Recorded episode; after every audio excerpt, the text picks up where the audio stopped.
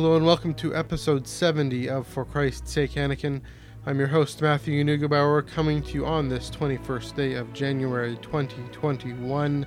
It's also the Thursday after the second Sunday of after Epiphany, if you're counting, and kind of jokingly saying it's the LXX episode, the Septuagint episode, the uh, Greek, historic, legendary Greek Old Testament Hebrew Bible, um, which is fitting because also today we're doing our, our first installment of uh, my commentary on Charles Soule's Light of the Jedi, the first novel of the High Republic. And I'm very excited to dive into all of that, especially what this means for what it means for ecclesiology and Charles Soule's understanding of the Church, the Jedi, uh, what implications that might have. I don't think I want to caveat that. I don't think Charles Soule himself is explicitly making an ecclesiology, but he has some interesting thoughts that I will dive into in the covering the first half, roughly the first half of Light of the Jedi. Um, I haven't actually finished this book. I'm still reading and commenting on it as I go along, which is a fun adventure, a little different from, if you remember my uh, my commentary series on Master and Apprentice from last fall. Uh, I had read that book, of course, but then I was returning to it. Um, if you're wondering, uh, yeah, I'm still tweaking the intro theme. So as you may have just heard, we're back to Anakin's theme at the start, but then at the end we will get the go back to the Guardians of the Whills suite. So stay tuned for for that. Before I dive into my Light of the Jedi commentary, I do want to bring in the pull list. Haven't forgotten that. Of course, haven't forgotten the events of the Skywalker saga by no means. As I said before in, in a few episodes ago, High Republic is a prequel proper. It is pointing to what will happen at the end of the end of the Republic and the rise of the Empire, and that'll probably probably play into my comments tonight as well. I do want to mention then uh, continuing Greg Pak's Darth Vader comic run, and it is again just as fantastic. I keep raving about it. It's it's amazing. It looked back at Attack of the Clones. It's set shortly after Empire Strikes Back. Look back at Attack of the Clones and Revenge of the Sith and the events in Anakin's life and in Padme's life but now it's looking forward. And this is the interesting, exciting part, or equally exciting, I should say, is that we uh, we're going Exegol, and it makes sense. It fits well within the story. We have uh, the the Eye of Webbish Bog, we have the Wayfinder, we have this lore that here I go again would have been fun to have included uh, more explicitly in the Rise of Skywalker but was picked up in, I believe, in the novelization in in different part different media as well, and uh, very glad to explore this backstory and flesh out the universe and flesh out the galaxy, uh, and connecting, making Rise of Skywalker actually make sense with the rest of the saga, especially as as we understand Anakin's story and Darth Sidious' story.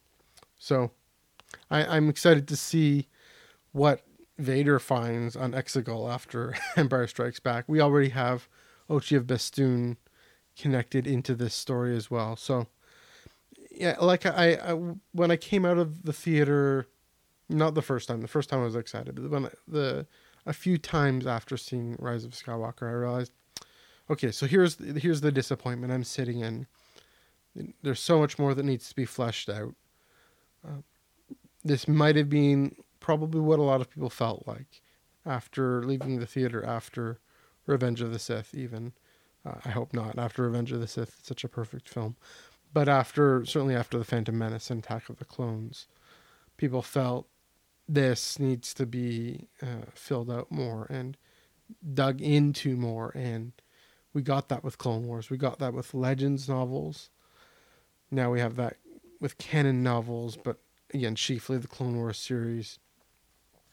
I I can see myself changing my tune on Rise of Skywalker as it gets shifted and reinterpreted in light of books like Greg Pak's Darth Vader series, in light of a little bit, in light of uh, the Rise of Kylo Ren, that has a little bit, a little bit of a hint of Darth Sidious at the end. Rise of Kylo Ren by Charles Soule.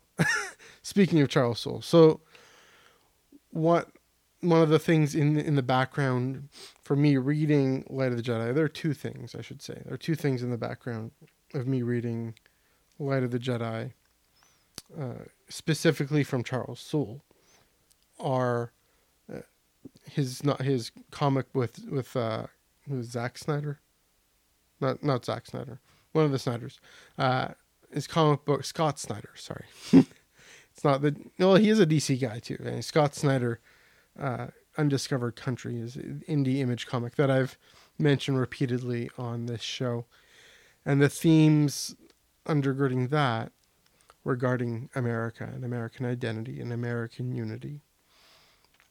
And hearing that this resonant phrase throughout High Republic, we are all the Republic, Lina Soh's uh, catchphrase, rallying cry to unity in the midst, not in the midst of, but in, in her context, in, in the face of actually great peace and prosperity and diversity. But for her, it's about expansion and it's about the great endeavors and and how Charles Soule himself mentioned uh, that he's very inspired by Kennedy's Camelot, um, the the great endeavors of uh, the Peace Corps and space exploration and uh, this optimism that was brimming at that time for what the world could be. I mean, that, that's when the UN, you could argue, was at its height. For what the world could be, for what America could be. And in the subsequent decades at all, it comes so the slow decline afterwards. That is very much paralleled in the story George Lucas is telling, both from the you know with the the second trilogy, but especially again as the trajectory of the Jedi Order and of the Republic into decay, into corruption, into the enforced unity of the Empire. The second thing in the background now, at least, especially, is yesterday's inauguration and all the the conflict and tumult about this transition of power from Donald Trump to Joe Biden and was it going to actually go off? Was Trump going to leave? Uh, it turns out he did eventually. He's now in Mar-a-Lago hanging out, doing what he did throughout his administration, anyways. Um, the the signs of decline and signs of hope amidst division and unity, and the question there being unity at what cost? And and I've I've been pretty clear in my podcast, yes, even as a Canadian, saying, okay, well, what do I think of Trump? you can go back and look at those things. I haven't uh, minced words there.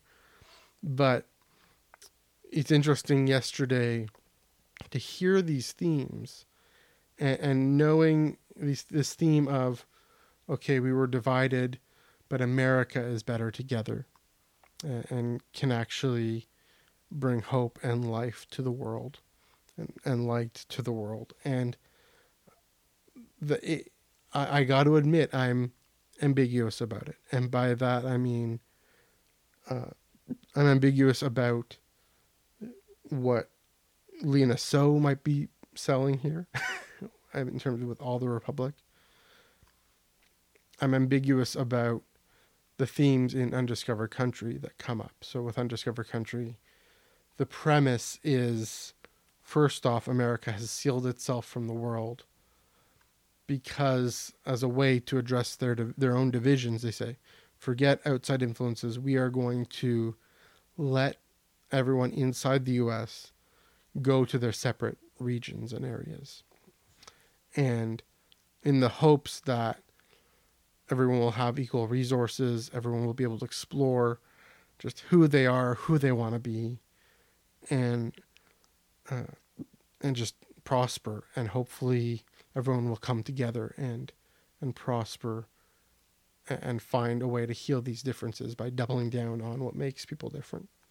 Heal the tensions, I should say. And the point there is that that's a mistake, that they end up actually creating a second sealing where the S E A L I N G, where they end up uh, going these these different these whatever these 12 different nations if you will end up fighting each other and competing with each other over resources because they represent such different visions and those visions of what America is and those visions seem to be intractable.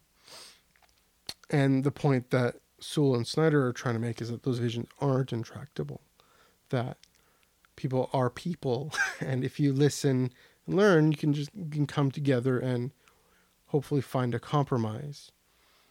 Part of the interesting premise there and this will tie back into high republic with, with undiscovered country the premise with undiscovered country is throughout the rest of the world there there's some airborne disease and this was well before covid happened but there's this an airborne disease that our protagonists are, are all from people the people we're following around the United States are all from different parts of the world. And they've come to the US to try and find a cure because they they think the US hasn't been affected and they've tried everything. And they've come in and I think where this is going is to say, okay, if America finds a way to unite itself, then it'll be able to be that beacon of peace and hope and democracy and, and medical science throughout the world. There is an interesting parallel there with the vaccine and how science, American companies and American scientists have been able to come together and both Pfizer and Moderna have been able to develop this vaccine in record time we will see how that rollout comes about, uh, what complications there might arise. Here in Ontario, there are already complications. We're not sure what the numbers are uh, in terms of who's going to get what, uh, and if we when we'll get our vaccines. But I'm not too worried, not too nervous. I'm just aware that these things are never as simple. So that's what's in my mind in terms of the political situation, the themes from the inauguration yesterday. Another question I have then is okay, what about ecclesiology? And by ecclesiology, I do mean two specific things. I mean, so traditionally, ecclesiology means the study of the church, theology of the church, who the Christian people are how we understand ourselves, our institutions, our organization, our common life as not not as Canadians or Americans, but as Christians. And that's an important distinction because there are two point two aspects of ecclesiology. There's it's called ecclesiology ad intra. I'm gonna go for it and blow through these definitions here. Some Latin. Ecclesiology ad intra and ecclesiology ad extra and the two are very closely related because you know when this was developed in the middle ages the idea so ad intra well, let, me, let me back up and explain what those words mean ad intra means internally as the word seems to suggest right it means do how do we understand ourselves with images of the body of christ and the communion of saints and uh, a sacrament of, of human unity, sacrament of Christian unity. What's the relationship to then to the Eucharist as a sacrament of unity? A lot of speculation about that, especially conflict in the Middle Ages. A lot of uh, convergence in the 20th century um, in different churches ha- coming together and saying, as and understanding that this thing we do on Sunday morning is the expression of our common life and the highest expression of our common life. And as Vatican II says, it's also the source. It's the way God brings us together is through this this wafer and this this wine. And it's no wonder that even in an era of physical distancing, with everything just on our screens, and we have the technology to do that, primarily uh, Catholics, Anglicans, Lutherans, others, they've upheld, we've upheld our, our Eucharistic services. And so that's you know, ecclesiology ad intra. Then there's ecclesiology ad extra, which, again, as it uh, as it suggests, the relationship to society, to uh, to politics, to public life. I'm struggling even with naming these things because the separation of church and state is really only Uh, you know, and and pluralism and the idea that you can have, be a church that's within something and then there's a society out there. And I'm not saying it's a bad thing. I'm just saying that that is what it is now, but it isn't what it was before. and in the Middle Ages, when all these categories got developed, it tended to more mean, ad extra tended to more mean clergy and then lay people. It meant spiritual and temporal. And it was a bit more complicated. Right? There were, you know, there was, you know, a town, you could hear the church bell. And once the church bell rang, everybody stopped their work and went to church to pray. And on Sundays, everything was shut down. And more importantly, more, more not to say more importantly, but more, uh, more significantly in the grand sweep, sweep sweep of history, there were there was you know, the the the power and influence that bishops and other church leaders leaders had, especially monasteries, had in society over economics and over who got to be king and who got to uh, you know have you know possess titles of lordship and coronations were always church services. That's the interesting weird thing about the United States is their coronation yesterday had maybe a vague sense of uh, sense of prayer and God, and I definitely appreciated the humility of before judgment that theme that ran through it. But the coronation, but but it it wasn't explicitly a church service, and that was intentional, and that was because of when America came to being was much after or was was in the process and very much a decisive step in the process of plural, pluralization. I can say that word. Pluralization, religious pluralization, toleration, diversity, and and those are goods in, in democracy. Is a good. It's just those uh, people of faith. That's that's complicated, and it's complicated in undiscovered country especially because the sealing is anti-Catholic in in a sense, and I don't mean that uh, it's trying to be anti-Roman Catholic. I mean, I wonder what Catholics would have felt about America cutting itself off. Maybe I should ask this in a different way. How do Catholics, especially more more I think more liberal-minded Catholics, feel about America cutting itself off from the rest of the free democratic world when it elects a president who just wants to throw his weight around and you know when they don't have universal health care and uh, all these institutions when, when it, you know their their their upholding of the rule of law is threatened where as here in Canada and, and the rest of the world rest of the democratic world it isn't really. Um, a deeper question is I don't just mean Catholics, but how do Christians feel about America first and making America great again? And as opposed to, say, the Pope in Rome, who is very clear about global unity and cooperation and solidarity. So, the you know that and uh, you know, that's those are the issues that come up in undiscovered country a little bit.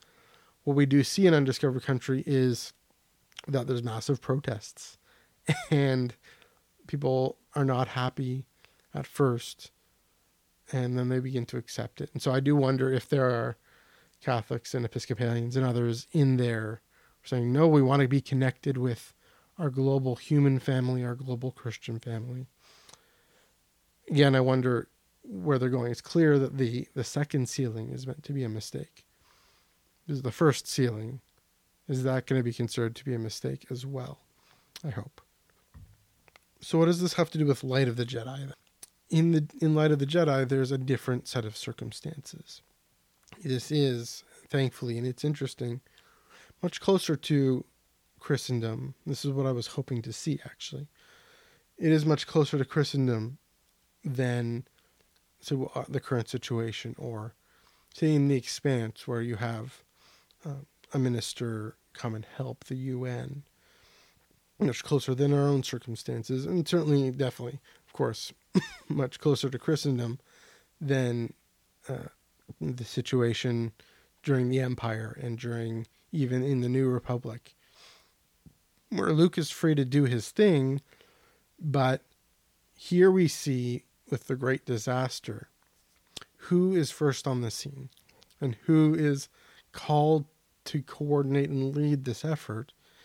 It's Jedi Master Avar Kriss. And the thing I was curious to see is what do other people think about it? What do civilians, what do uh, the the Republic Defense Coalition officers, what do they think about it? And they are very deferential and they're very very open, but it's also a little curious, a little how do they get their power? How how do I connect what I don't understand? There's the interesting example of uh, how on the bridge uh, of of the ship that they take, uh, at least that Avar takes, she's levitating and she's connecting with all the Jedi throughout the the Hetzal system. She's coordinating it, and the bridge crew look and say, "Oh, that's weird. That's kind of strange." But that's the Jedi. They do their thing. We're going to trust them, and there's no question as to whether or not we'll cooperate and it's a really fascinating contrast, of course, to what we see even in uh, even in the Clone Wars, especially. But uh, yeah, it's a contrast to what we see in the Clone Wars because, well, what we firstly what we don't see in the Clone Wars is Jedi meditating and levitating and connecting with all the other Jedi coordinating a battle or whatnot we see that in the EU with battle meditation, and that's interesting that they're bringing that back in. But what we see how the by the time of the Clone Wars, how much the Jedi have fallen from this uh, tapping into the light that we see with Avar. That most of what the Jedi generals do is very understandable to the clones, and even to uh, thinking of of Captain Tarkin who of course becomes Governor Tarkin. He is all. I mean, we know interesting with Tarkin. This is an interesting example. He's actually quite respectful of, of Vader and of Darth Sidious, and of how their their mystical ways, even as he's committed to serving the the the, basically the communist, not communist, the autocratic technocratic empire. They're not communist. They're much closer to capitalist fascism, but that's a whole other debate. The Republic is, yeah, it, it's a republic and it's a Jedi Republic. And what's the important point to make here is it actually is this mixed, porous relationship. There is, and Charles Soule is doing a great job of showing how, in some ways, the Jedi are, are doing their own thing, have a sense of self understanding, while also being able to say, We are all the Republic. And uh, Avar Kriss's meditation connection technique is a great example of this, in that it's clearly very much a Jedi thing, a weird mystical Jedi thing that's happening where they're able to connect and feel and sense each other. Avar's image is singing their own song that people who may not be as sensitive to the Force and aren't part of the Jedi Order can't necessarily sing, but it's at the employ of this Republic mission to the Hetzal system to rescue civilians and to uh, hopefully stop this wreckage. I think of uh, Joss Adren's plan. Going back to this is around page 67, 70. He hatches this plan. It's crazy to, to basically grab. Uh, was a, uh, there's a the flaming, you know, one of the pieces of the ship that broke apart that comes out of hyperspace.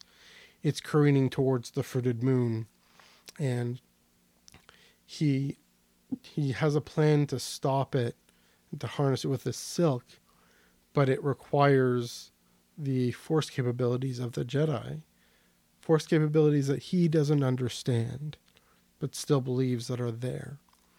Requires uh, this team of four Jedi that are around him to actually grab and stop and keep it in place so that he can take his ship and get the silk. And he's not the, the silk tethers to, to, to grab the, the piece and stop it.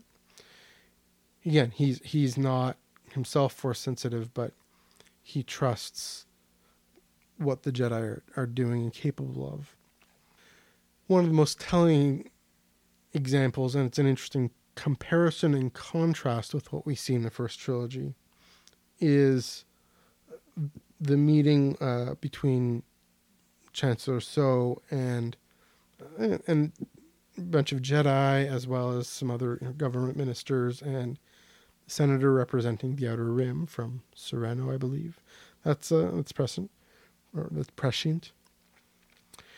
So the the fact that there are Jedi in this meeting, that's that's common enough. That's common enough what we see in the first trilogy definitely through the Clone Wars to discuss the strategy of the war.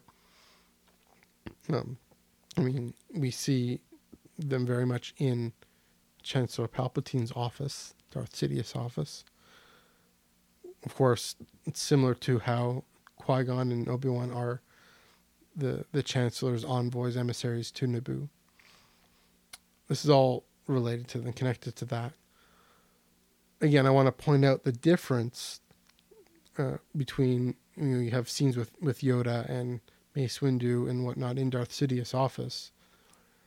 This meeting is in Monument Plaza, it, where and they make a big point of, of the, the mountain, the peak that's the peak is there that they've built around. Coruscant is grown up around this mountain, and the Chancellor in her private musings makes this interesting reflection on how at once it's a symbol of choosing to allow nature to take its course, choosing to allow uh, nature its place, I should say, in respecting the growth of the republic and basing the growth of the republic on this naturally occurring thing that we could try and control or we could have a more harmonious relationship with. Just like the Jedi and the Force. It's an amazing symbol of that. And yet, it's also can be a symbol of uh, Coruscant and the, the mechanics and machinations of the Republic, later the Empire, engulfing, choking out, suffocating, obscuring this naturally occurring phenomenon of this mountain or of the force. It could go either way, and it represents the choice either way on the part of what the chancellor wants to emphasize, what Republic citizens want to emphasize, what the Jedi are willing to emphasize and tolerate and uh, abide by, in the Republic as a whole and in themselves. It's interesting also, it is a neutral site. It's not this image of the you know the chancellor has a meeting and Jedi are summoned to submit to the authority of the chancellor. Of course, they do, even in this, because she's called the meeting. But throughout Star Wars and in even our current political climate and throughout history is, is having a meeting in your office. That's what says who's in charge. I think even the Expanse, for example, the Secretary General of the UN is having has taken over of Avasarala's office on the moon because that's the senior most office.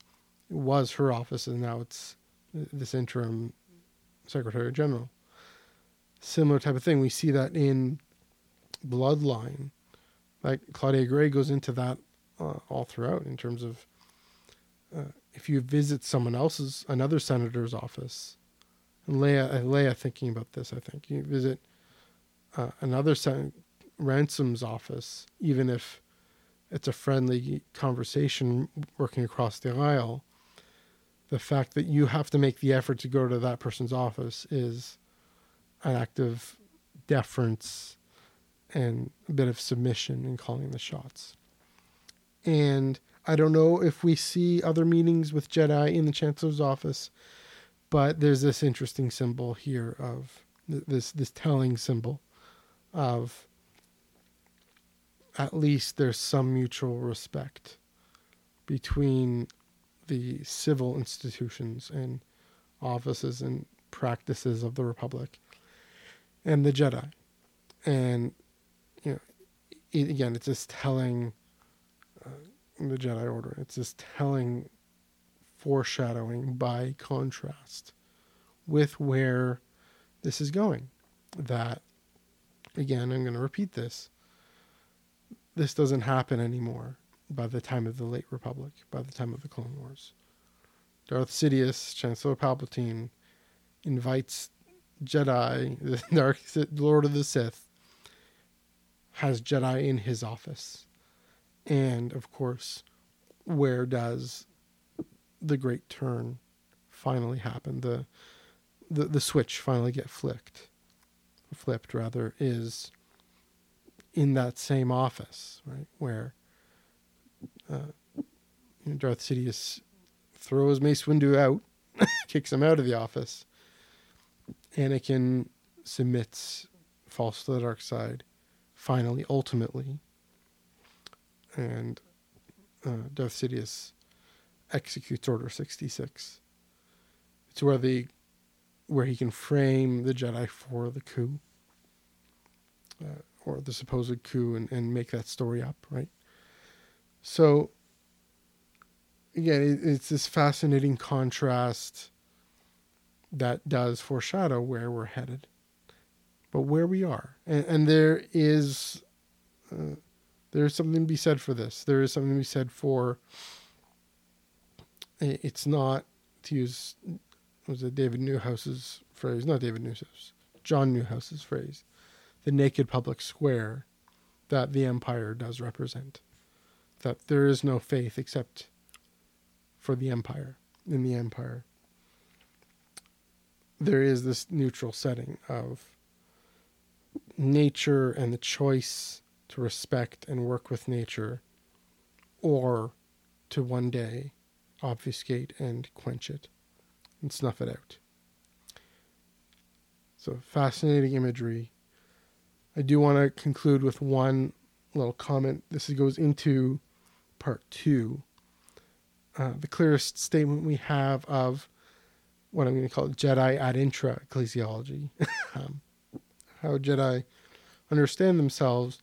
It comes from someone far outside the Jedi. It comes from Marchion Ro, who's the, the main antagonist of this High Republic of the novel, the leader of the Nihil supposedly the the eye of the Nihil. But it it gives this clue, almost his ability to stand back and reflect on his adversary, his enemy, and uh, it gives us this interesting insight into something we don't think much about. Something, frankly, the first trilogy really goes at length to critique or to say has been corrupted. I'll read it and then I'll comment on it. This is page 152 of the hardcover. Other little uh, further down. Marchion Ro knew Kassav had never faced a Jedi. Neither had Marchion Ro. But his family had a history with them. Interesting. I wonder what that history is. And he had grown up hearing stories. Even a few could destabilize or destroy the grandest aspiration. They could tap into something. It wasn't just the Force, it was their order itself. It gave them a confidence, a structure, a willingness to make choices to serve the larger purpose of spreading light in the galaxy. It made them bold and made them strong. And you could easily see this as Charles Soule making a comment on, again, American unity. We are all the Republic. But here he's talking about what we consider the galactic unity of the Jedi Order and how the the connection between the unity of the Force and the unity of the Jedi, and that that unity of the Jedi and the Order, even the institutions and the discipline, detachment, the deta- uh, the discipline of detachment, as we see reflected in Master and Apprentice, how that actually opens them up to an even greater light of the ability to respond to a great disaster like in the Hetzal system. It gives them this uh, this charity, this uh, communion, in which the uh,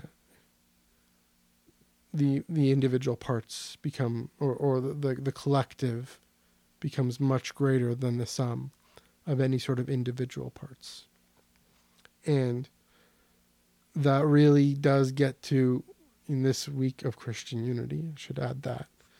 Really get to the impulse that as Christians we ought to have in terms of our different churches and our different conflicts within them. Conflict in itself is not necessarily a bad thing if it's a matter of being honest and clear about where we stand and what we struggle with and what we can't tolerate or what we can. Right. It's not unity at all costs. It's unity for the sake of reconciliation. It's unity that requires accountability. But it's a unity that says we are not going to defend and hold on to me and mine. We're going to be open to the wider needs of each other, to the wider needs and hopes and desires and sensitive to the the anguish and struggle of the rest of the world. Because we all live in this rest of the world, right? That ad intra, ad extra distinction, it isn't as important as are we seeking to connect. Like I said last week, I'm going to finish it in the same way we are in the midst of this global pandemic. Just like the Jedi were in the midst of this great disaster, and the Republic was in the midst of this great disaster. Our ability to connect with each other in the ways we know has been questioned, has been limited. But there are still opportunities to connect. There's still opportunities, ways that we can reach out in healthy and safe ways. This is a scary time. This is a nervous time.